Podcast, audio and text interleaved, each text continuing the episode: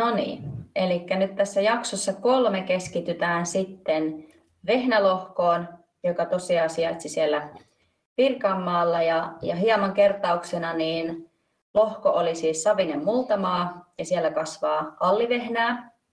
Ja tämä allivehnä oli kylvetty silloin kesäkuun ekoina päivinä ja oralle se on tullut 6. kesäkuuta. No nyt sitten 12.7. tämä vehnä oli tullut tähkälle ja heinäkuun puoleen väliin mennessä tätä lämpösummaakin on sitten jo kertynyt 822 astetta, eli noin parisataa astetta enemmän kuin viime vuonna. Vaikkakin se terminen kasvukausi alkoikin tänä vuonna viikon myöhemmin kuin viime vuonna. Joo, että hyvin on kiritty, kiritty kyllä tuota lämpösummaa tänä vuonna. Että... On, että kyllä sitä tuntuvasti on enemmän kertynyt kuin viime vuoteen mennessä. Että mielenkiinnolla nähdään sitten, että kuinka suureksi sitten kasvaa, kun syksy sieltä sitten vihdoin viime koittaa, että mikä on se todellinen viimeinen terminen kokonaissumma sitten, mitä tarkastellaan. No nyt sitten tämän päivän tarkoitus oli siellä lohkolla tarkastella tätä maanrakennetta ja sitten oli jo edellisessä jaksossa puhe siitä, että katsotaan myös mittareilla sitä vehnän typpitasoa ja sitten on tietysti tässä kohtaa kasvukautta silmäiltyy myös sitten näitä oheiskasveja ja miltä se tautitilanne siellä lohkolla näyttää. Mistäs, mistäs lähdetään liikenteeseen? No me voitaisiin aloittaa siitä maan rakenteesta, kun siitä siellä pelollakin aloitettiin. Eli no niin. tota, tätä maan rakennetta niin me tutkittiin tällaisen aistinvaraisen arvioinnin avulla. Ja tässä me käytettiin sellaista marakorttia, ja tämä Marakortti on siis ladattavissa ihan internetistä ja mun mielestäni helpoiten sen löytää ihan vaan kun kirjoittaa esimerkiksi Googlen hakukenttää tämän Marakortin. Ja nämä ohjeet maarakenteen aistivaraseen arviointiin on tuotettu osana tällaista OSMO-osaamista maan kasvukunnan hoitohanketta. Ja tätä toteuttaa Helsingin yliopiston Ruralia-instituutti ja ProAgria Etelä-Pohjanmaa ja ProAgria länsi Rakennetta arvioitaessa on hyvä kaivaa kuoppalohkot useammasta kohtaa, vähintään kolmesta viidestä kohtaa. Ja tietysti mitä useampi kuoppa on kaivettu, niin aina sen parempi. Ja tätä rakennet arvioitaessa niin havainnoitavia asioita on tietysti useita, mutta esimerkiksi voitaisiin ottaa se maan kerroksellisuus, murut ja paakut ja sitten niiden koko ja muoto. Ja sitten tarkastellaan tätä juuriston kasvutapaa ja mahdollisesti lierojen esiintymistä. Ja lopuksi on hyvä laskea sitten sen Marakortin ohjeiden mukaan lohkolle se luokitus. Ja tosiaan siinä Marakortissa, joka löytyy täältä Osmo-hankkeen sivuilta, niin siinä on tosi yksityiskohtaiset ohjeet, niin se on hyvä ottaa mukaan sinne pellolle ja tulkita sitä maanrakennetta sen kortin avulla. Ja se nimenomaan tuo sit sitä no, tarkkuutta siihen, että sen sijaan, että vaan kaivelisi kuoppia ja katsoisi, mitä sieltä löytyy, niin että kun me systemaattisesti tehdään se niin kuin samalla lailla ja arvostellaan saman asteikon mukaan sitä marakennetta, niin sitten seuranta ja, ja tota noin, sen tiedon hyödyntäminen niin kasvaa, kasvaa ja paranee, että, että tuo sitä niin kuin systemaattisuutta siihen niin kuin maarakenteen arviointiin. Mm, kyllä, se on just näin. No, nyt sitten kun meillä oli multamaa, niin tämä lapio ainakin meni helposti sen jopa 31 senttiä ja me päätettiin sitten arvioida se koko sieltä syvyydeltä. Ja sitten tietysti ensiksi katsottiin myös sitä maan väriä ja, ja värin ja hajun perusteella ei ollut mitään viitettä mihinkään hapettomuusongelmiin eikä muuta, että näytti ja haisi normaalille. Ja sitten me tarkasteltiin tätä kerroksellisuutta ja huomattiin siinä sitten, että se leikkaantuu suurin piirtein 8 sentin kohdalta, eli se niin sanotusti pintakerros oli 8 senttiä paksua. Tämä murustui hyvin ja nämä kokkareet sai helposti murustettua sormin ja juuri kasvo kauttaaltaan. Että muutama kovempi muru muokkauksista johtuen, mutta murtu kuitenkin hyvinkin helposti. Että siinä jos antaisi suokitusnumeroa, niin kyllä se olisi ihan vitosen luokkaa. Ja tosiaan tämä pisteytys menee ykkösestä vitoseen. Eikö näin taake ollut? Joo, kyllä. Ja ihme olisi, jos ei muulta maalla päästäisi pintakerroksessa sinne nelosvitosluokkaan. Että... No joo, se on totta. No sitten tämän jälkeen, jos puhutaan nyt vaikka siitä välistä, eli voitaisiin kutsua sitä nyt välikerrokseksi, niin se oli myös tämmöinen kahdeksan sentin syvyinen kerros. Ja tämä välikerros oli huomattavasti tiiviimpää kuin se maan pintakerros. Huokosia kyllä löytyi, mutta se mururakenne oli huomattavasti se, niin kuin kulmikkaampaa, eikä se murentunut niin helposti kuin pintakerros. No sitten siinä tietysti keskusteltiin ja mietittiin, että mikä voisi olla se syy, että miksi se välikerros on nyt siinä muutama päässyt tiivistymään. Ja sitten päädyttiin vaihtoehtoon, että se voisi olla juolan nostin. Osaatko kertoa, että miksi se juolan nostin voisi olla semmoinen, mikä vaikuttaisi tähän?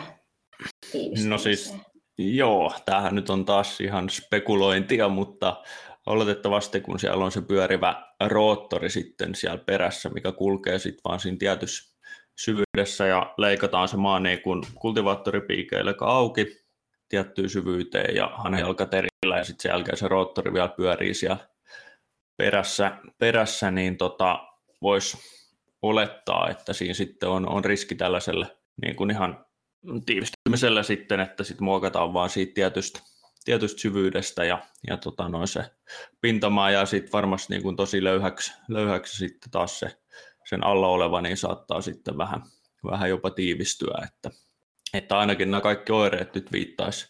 Ja sitten lohkon muokkaushistoria niin kuin ottaen huomioon, niin viittaisi vähän niin kuin tällaiseen ilmiöön.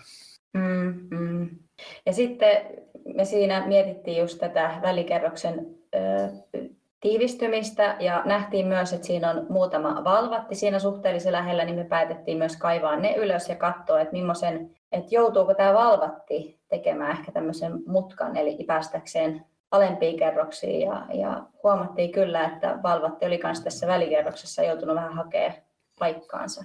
Joo, eli sehän tosiaan syväjuuriset kasvithan on, on siitä hyviä, hyviä niin kuin sitten just on tiivistymisen haittojen niin kuin esiin poiminnassa, että, että nähdään niistä juurista, jos on paalujuuri, iso kasvus, tai kas, kasvilla on iso paalujuuri, niin, niin sitten jos se tosiaan joutuu, joutuu sitten hakemaan vähän reittiä, reittiä mutkittelemaan, että löytää jonkun rakosen tai muun, mistä se sitten pääsee, pääsee sinne syvimpiin kerroksiin, niin nyt kun tässä tapauksessa viljelykasvina on vehnä, joka ei, ei sitten taas ole paalujuurikasvi, niin sitten on hyvä hyödyntää näitä oheiskasveja sieltä pellosta sitten, ja valvatti muun muassa on sellainen, jolla on aika tukeva, tukeva paalujuuri, niin, niin sitä tutkimallakin niin pääsi pääs vähän sitten selville siitä tiivi, tiivistymisen laajuudesta ja mahdollisesta ongelmasta.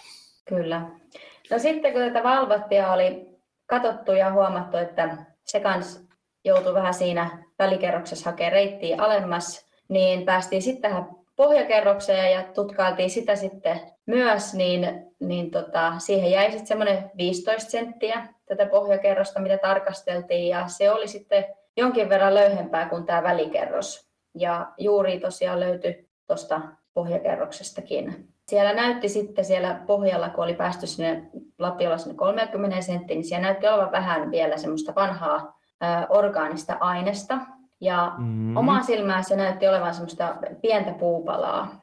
Ja sitten niin kuin yritin miettiä ja menin myös sitä lohkon historiaa taaksepäin, että kun se on ollut suojavyöhykkeenä, saanut luomutuhkaa ja sitten on ollut pari vuotta vehnällä, niin olisiko se hajoamaton organinen aines voinut olla vielä siitä luomutuhkasta, kun luomutuhkas on kuitenkin puunkuorta. Mutta niin. Joo, kun toisaalta se ei kummiskaan ole hapetonta tilaa vielä siinä, siinä vaikka se niin kuin muutama, muutama on, että kyllä ei se niin kuin mitään kovin vanhaa, vanhaa niin kuin orgaanista materiaalia voi kenties olla, että, että kyllä toki nyt oma, omaan korvaan kuulostaa ihan loogiselta, että sitä siellä vielä, vielä sitten sitä puut, puutuhkan jätettä olisi. Niin, niin, se just kun kävi sitä historiaa läpi, niin ei, ei tullut mieleen, että mitä muuta se voisi sitten olla, mutta nyt on pakko myöntää, että en nyt tiedä, miltä sitten se luomutuhka, vaikka siinä onkin just, että se on puukuoresta valmistettu, niin miltä se sitten näyttää siinä levitysvaiheessa, niin siksi just tämä on tämmöistä ajatusten vaihtoa ja pohdintaa, että voisiko olla sitä vai sitten jotain muuta. Mutta... Joo, mutta siitä nyt on kumminkin jo pari vuotta, siitä on aikaa siitä levityksestä ja kolme vuotta Joo. vai?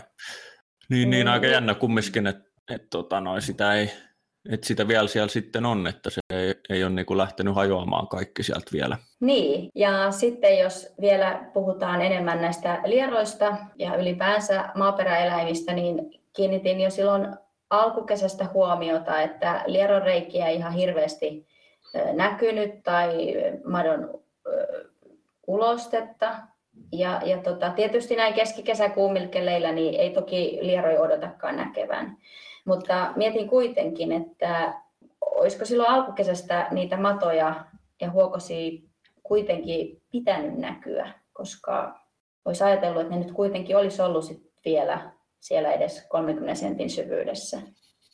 Joo, kyllä nyt ainakin itse, mitä tuossa kierteli, kierteli kanssa alkukesästä tai keväästä noita lohkoja, niin kyllä siellä niin kuin yleensä lieroja ihan hyvin tuntuu olevan, että että kyllä niitä silloin olisi pitänyt näkyä, mutta nythän tietysti, kun tämä pitkä kuiva jakso tässä, niin eihän ne, eihän ne lierot siellä nyt pintamaassa enää tai ruokamultakerroksessa enää viihdy, että kyllä se on niin kuivaa jo se koko kerros. Että... Mutta samaa mieltä, että kyllä niitä ehkä olisi, tai olisi hyvä olla kenties vähän enemmän, enemmän siellä sitten, että niin, että olisi ainakin ajatellut, että niitä huokosia olisi voinut sitten, tai näitä huokosia, kun näitä madon reikiä olisi sitten näkynyt, mm. koska niitäkin kuitenkin sitten ihan kasvukauden, kasvukaudellakin lasketaan ja katsotaan, että näkyykö edes reikiä, vaikka liedot olisikin siellä maan uumenissa näin keskikesällä.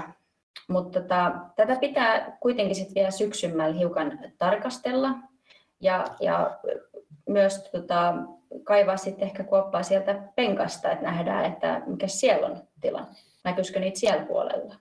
Totta.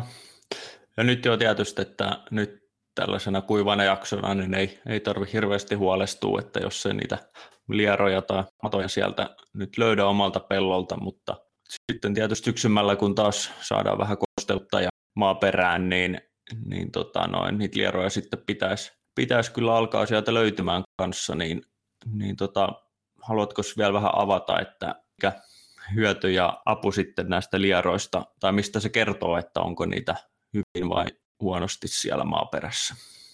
No tietysti paikallisuus vaikuttaa, mihin, mihin me ei kauheasti voida niin sanotusti vaikuttaa, mutta tietysti maalajilla on vaikutuksensa sekä tällä maan hiilityppisuhteella ja myös maan rakenne, niin nämä on aika hyviä indikaattoreita indikaattoreita sille lieron menestymiselle. Mm. Ja sitten tämä lierojen puuttuminen, niin se voi viitata niin kuin lohkovesitalousongelmiin tai ajoittaiseen hapettomuuteen. Mutta esimerkiksi tällä lohkolla niin se on kuitenkin saloitettu ja siellä ei, no tietysti nyt on niin kuivaa, mutta edes kun oli alku kesää, niin ei, ei vesi kyllä seisonut lohkolla ja tosiaan kun haisteltiin sitä maata, niin ei siellä semmoinen hapettomuus kyllä mm. haissun nenää niin sanotusti.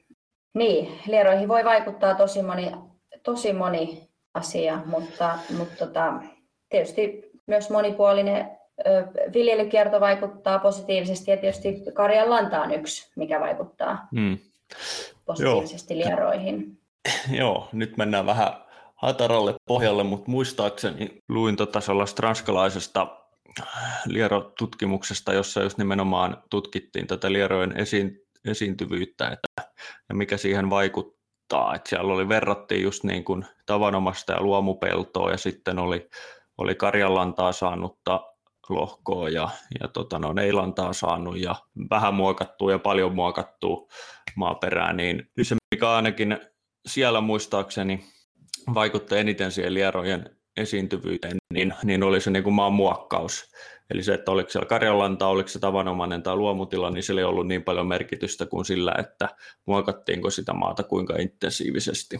Mutta onhan se tietysti mm. loogistakin, että jos sitä kotia koko ajan myllättäisi ympäri, ympäri niin, että se käy kauan siellä viihtyisi, että et, tota, kyllä se niin kuin minimimuokkaus niin ehkä sitten auttaa siinä, että lierotkin siellä paremmin viihtyy.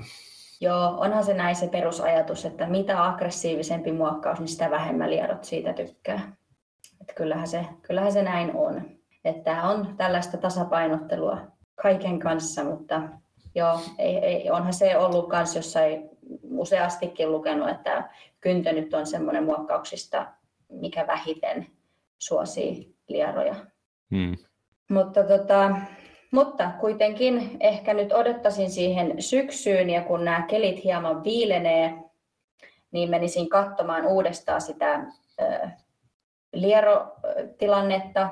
Ja sitten jos lieroja ei silloinkaan vielä kauheasti näy, tai sitten ei näy edes näitä madon reikiä, niin onhan sitten myös vaihtoehto, että tätä lierojen määrää voidaan selvittää tämän lapiodiagnoosin lisäksi vaikka sinappiuutolla. Se ei ole ehkä kovin käytetty, mutta siihen löytyy netistäkin taas niin tosi hyvät ohjeet ja sitten kun se sinappitesti on tehty, niin sitten tietysti hyvä muistaa aina huuhdella ja laittaa vesiastia nämä matoset ja päästää takaisin maahan sitten. Mutta sinappiuutto tietysti on ehkä vielä semmoinen käytetty ja sen avullakin katsotaan, että mikä se lierotilanne on siellä pellolla. Että itse tekisin näin, että syksyllä uudestaan ja kaivaa myös penkan sieltä auki ja kattoo ja sitten mahdollisesti miettiä tätä sinappiuuttoa tai tätä testiä jossain kohtaa. Että itse olen sitä pari kertaa tehnyt ja kyllä se antaa vähän osviittaa, että mikä se pellon tilanne niiden lierojen osalta sitten on. Joo. No sitten, vaihdetaanko me vähän aihetta ja katsotaan sitten kasvia niin sanotusti pinnalta. Tehdään näin, niin tota. Eli tämän maan kuoppatestin jälkeen, kun oli tätä maan rakennetta tälle aistivaraisesti arvioitu, katsottiin sitten N-testerillä ja SPAT-mittarien avulla tätä vehnän typpitilannetta tällä lohkolla. Ja tämä N-testeri ja SPAT-mittari, nämä on tällaisia käsikäyttöisiä lehtivihreä mittareita. Ja nämä tosissaan soveltuu niin kuin kaikille peltoviljelys oleville kasveille tätä typpilannoitustarpeen määrittämistä ajatellen. Ja nämä mittarit mittaa sitä kasvuston lehtivihreän määrää. Ja tämä mittaustulos perustuu tähän lehden valoläpäisevyyteen ja se saatu lukema kuvaa epäsuorasti sitten tätä kasvin typpitasoa. Näistä kahdesta mittarista, niin tämä Antester-mittari, niin se ottaa huomioon myös kasvilajin ja kasvuasteen. Ja mittauksia sitten tehdään tietysti hyvin edustavista kohdista ja osanäytteitä olisi hyvä ottaa se vähintään 30, jotta se mittaustulos olisi luotettava. Ja tämä mittaus tehdään kasvin siltä uusimmalta ja täysikehittyneeltä lehdeltä. Joo. Onko sitten niin, jos mitataan pelkästään sitä lehtivihreää, niin onko jotain asioita muu kuin typpi sitten, mikä voi vaikuttaa siihen tulokseen? Mm, tarkoitat, millä vaikuttaa tulokseen? No joo, esimerkkinä rikki, jos siellä on rikin puutetta, niin sehän myös aiheuttaa kenties niin vaaleampia lehtiä, niin, niin voiko siitä suoraan vetää niin kuin sitten johtopäätöksen, että, että se on typestä puutetta vai että se voi sitten myös olla rikin puutetta siellä? No joo, en vetä suoraan johtopäätöstä itse, että katsoisin sitten laajemmin sitä tilannetta. Mm. Joo, että se tietysti se niin kuin vihreän niin kuin määrä siellä kasvissa niin voi tota, no, tietysti olla, johtuu, johtuu monestakin asiasta, mutta yleisesti me vedetään niin kuin se johtopäätös ja yleisesti se varmasti näin onkin, että se, se tyyppitaso sitten, sitten tota noin, tai niin kuin typen, typen niin kuin määrää sitten lähdetään korjaamaan, korjaamaan sen perusteella. Ja, ja useimmiten se on ihan oikea, oikea johtopäätös, mutta on sitten tilanteita myös, myös jossa se on, voi olla väärä, väärä johtopäätös, eli se täytyy sitten aina lohkokohtaisesti katsoa, mikä sen värieron sitten siellä aiheuttaa. Mm, kyllä. No tota, me tehtiin näitä mittauksia nyt sitten tällä vehnälohkolla ja vehnä oli nyt tässä kohtaa kasvukautta sitten tähkälle tulovaiheessa. Ja sitten jos mietittäisiin tätä numerista arvoa, niin se vaihteli vähän lohkolla, mutta ollaan siinä 5, ja 5, välillä. Sitten kun oli otettu nämä osanäytteet, niin tämä Antester näytti esimerkiksi arvoksi 650, joka siis tässä kohtaa nyt tarkoittaa sitä, että se arvo oli korkea ja N-testerin mukaan lisätyppisuositus oli 0 kiloa hehtaari. Sitten kun otettiin myös SPAD-mittarilla, siitä otettiin osanäytteitä parikymmentä, niin siinä oli niin kuin samansuuntainen se arvo, eli siellä arvoksi saatiin 52 ja optimi SPAD-arvo on sitten kevätvehnällä tässä kasvuvaiheessa 46. Eli kyllä niin kuin tämä N-testeri ja SPAD-mittari niin olivat linjassa toistensa, kasva, toistensa kanssa. Jos kuitenkin olisi sit käynyt sillä tavalla, että nämä arvot olisikin ollut alhaiset ja se olisi näyttänyt vaikka tätä typen lisäyksen tarvetta, niin tietysti tällä ei tähkävaiheessa niin enää toki kiloihin ei olisi voitu vaikuttaa, että sitten olisi voitu lisätä tätä jyvien valkuaispitoisuutta, mutta olen ymmärtänyt sillä tavalla, että tämmöinen lämmin keli kuitenkin suosii sitä valkuaispitoisuutta, eli ei nyt varmaan tässä kohtaa tarvitsisi edes sitä sit pohtia. Joo, no koska se pitäisi se mittaus sitten tehdä, että jos haluttaisiin nimenomaan vielä varmistaa se, että typpiä riittää tämä sitten koko kasvukauden ajaksi ja voidaan vielä niin kuin lisälannotusta niin kuin sadonlisän toivossa niin kuin ajaa. Niin. Joo, eli jos siihen sadon lisää haluttaisiin vaikuttaa, niin sitten se mittaus olisi syytä tehdä siinä ennen sitä pensomisen loppuvaihetta ja sitten lippulehtivaiheeseen saakka niin on vielä mahdollisuus, että saataisiin sillä typpilisällä vaikutettua tähän sadon lisään tai määrään.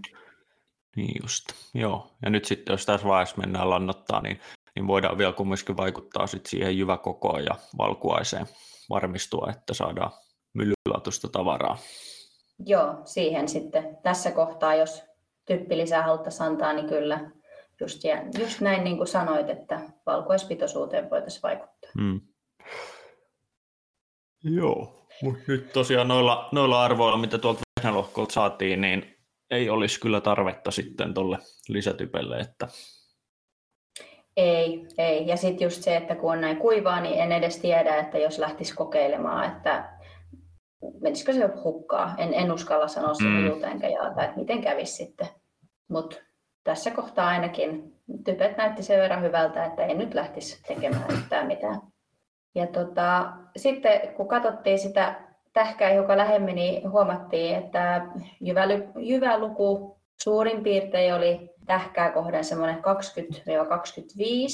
Ja osa tästä vehnästä oli myös kasvattanut sivuverson. Ja mä oon ymmärtänyt, että Suomessa ei välttämättä just sivuversoa kasvatakaan, että se on vähän harvinaisempaa. Joihinkin oli kasvattanut sen yhden sivuverson ja siinäkin oli kyllä näkyy, että tota, tähkään alkaa jyviä muodostumaan ehkä sitten elokuun puolella voisi katsoa tarkemmin sitä, että pystyttäisiin laskemaan vaikka sitä hehtaarisatoa. Eli ensi kerralla voitaisiin vähän katsoa sitäkin, että pystyttäisikö me arvioimaan jo silloin paremmin just tätä jyvän kokoa ja sitten myös sitä, että minkälaista hehtaarisatoa sieltä lohkolta olisi odotettavissa. Joo, tosiaan sitähän voi, voi kyllä yrittää sieltä laskea laskea ja sehän olisi mielenkiintoista katsoa, että päästäänkö me kuinka lähelle sitten todellista satoa siinä, mutta mut tota, sitä voi vähän jo alkaa haarukoimaan sitten siinä vaiheessa just mitä se voisi siellä olla se satotaso. Mm.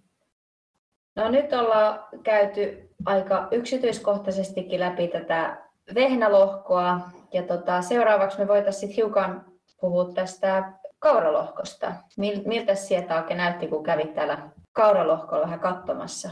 Joo, tosiaan jos siitäkin kerrataan, niin, niin tosiaan kylvöpäivämäärähän oli 10. päivä kesäkuuta ja nyt sitten eletään, eletään heinäkuun 17. päivää ja, ja kaura on sitten vähän aikaa muutama päivä sitten varmastikin tullut röyhylle Eli hyvin nopeasti on, on tota noin kasvukausi edennyt kauran osalta ja, ja kuten muistetaan, muistetaan sitten siitä ensimmäisestä kerrasta, niin, niin tosiaan siellä pientä, tai no pientä ja pientä, mutta osittain aika harvaksi jäänyt, jäänyt se kasvusto. Eli, eli se siinä nyt on yksi tietysti rajoittava tekijä sitten sen kokonaissadon osalta, osalta että, että se tosiaan jäi, jäi harvaksi kasvusto. Mutta muuten niin yleissilmäyksellä niin se kaurahan näyttää hyvin elinvoimaiselta olosuhteisiin nähden, eli, eli voisi olettaa, että tämä pitkä kuivajakso tässä olisi näivettänyt vähän enemmän, mutta yllättävän virkeän ja terveen näköistä se kaura siellä on, ja ainakin vielä toistaiseksi. Että. Ja sitten tosiaan lähtiin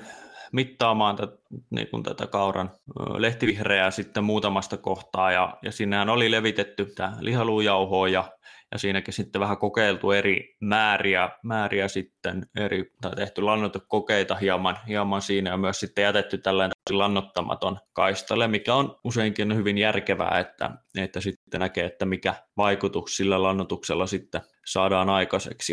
Mutta nyt sitten tällä kertaa niin otettiin ne lehtivihreämittaukset siitä lannottamattomalta alueelta ja sitten tällaiselta alueelta, mikä oli saanut 60 kiloa typpeä sitten siinä, siinä tota, no, lannotuksen yhteydessä, niin, niin, niin. No joo, ehkä pian on ylläty, yllätyskin, että siinä eroa ei käytännössä juurikaan ollut, eli, eli nämä lehtivihreä tai Entesterin antamat arvot niin oli 789 ja lannottamattomalla ja, ja lannotetulla 799, eli typen puutetta ei kasvustossa ollut, ollut ollenkaan, eli nämä arvot oli ihan siellä niin kuin, no joo, suositusarvojen niin kuin ylikin, ylikin sitten kauran osalta, että mm. et sen suhteen niin, niin maasta on sitten vapautunut sitä typpeä sitten kasville ihan riittävästi.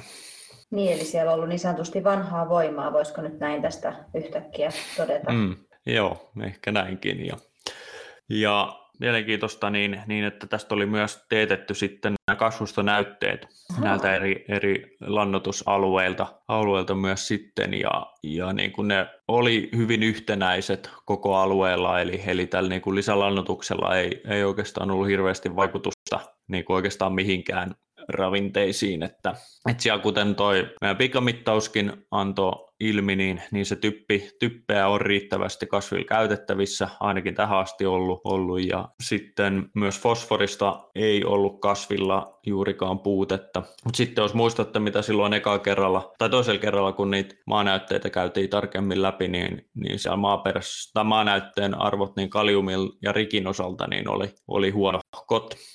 Niin ne sitten taas näkyy, näkyy tässä kasvustonäytteissäkin, että, että niin kun kasvi ei, tai ne oli siellä alueiden niin kuin ala, alareunassa, että, että se kaliumi ja rikki, rikki sitten tota noin, oli vähän, vähän niin kuin, tai kasvi ei ollut niitä, niitä saanut sitten ehkä ihan tarpeeksi. Ja sitten kuten oli puhetta, niin se mangaani oli myös yksi ongelma, ongelma tässä, niin, niin sitäkin oli, oli sitten heikokosti kasvi myös saanut.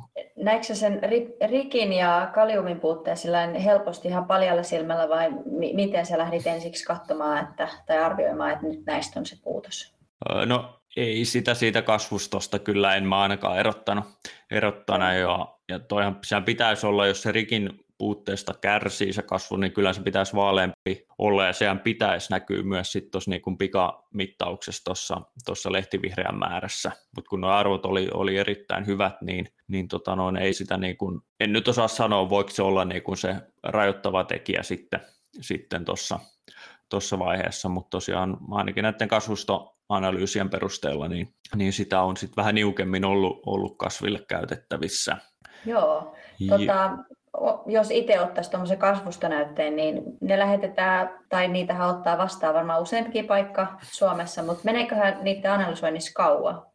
Että just, että et jos haluaisi vaikka reagoida siihen jollain tavalla, vai onko se vaan sitten tieto itselle, että nyt on tämä tilanne ja siihen reagoidaan sitten vaikka ensi vuonna? Niin, no ehkä se varsinkin luomupuolella, niin niin tota, no, kun mitään nopeita konstia ei sitten välttämättä ole eri ravinteita kasvikaudella lisätä, lisätä sinne, että ehkä se on niin kuin kertoo sitten tarkemmin, tarkemmin vaan sitä niin kuin kasvin yleistilaa ja, ja tota, no, sitten voidaan ehkä niin kuin jatkossa, jatkossa sitten täydentää, täydentää sitten niitä ravinteita seuraavina vuosina. Ja, ja tämä nimenomaan kertoo, että kun se maa peränäytteet tai maanäytteet niin antaa vaan mitä se niin kuin maa siellä antaa, mutta sitten taas niin kun me ei tiedetä käytännössä, että mitä se kasvi sieltä sitten ottaa, tai niin nämä kasvustonäytteillä niin päästään kiinni sit siihen, että, että just esimerkiksi sen kaliumin osalta, että, että jos se on alhainen se maanäytetulos, niin, mutta, onko se, mutta kasvustossa ei silti näy kaliumin puutteita, niin,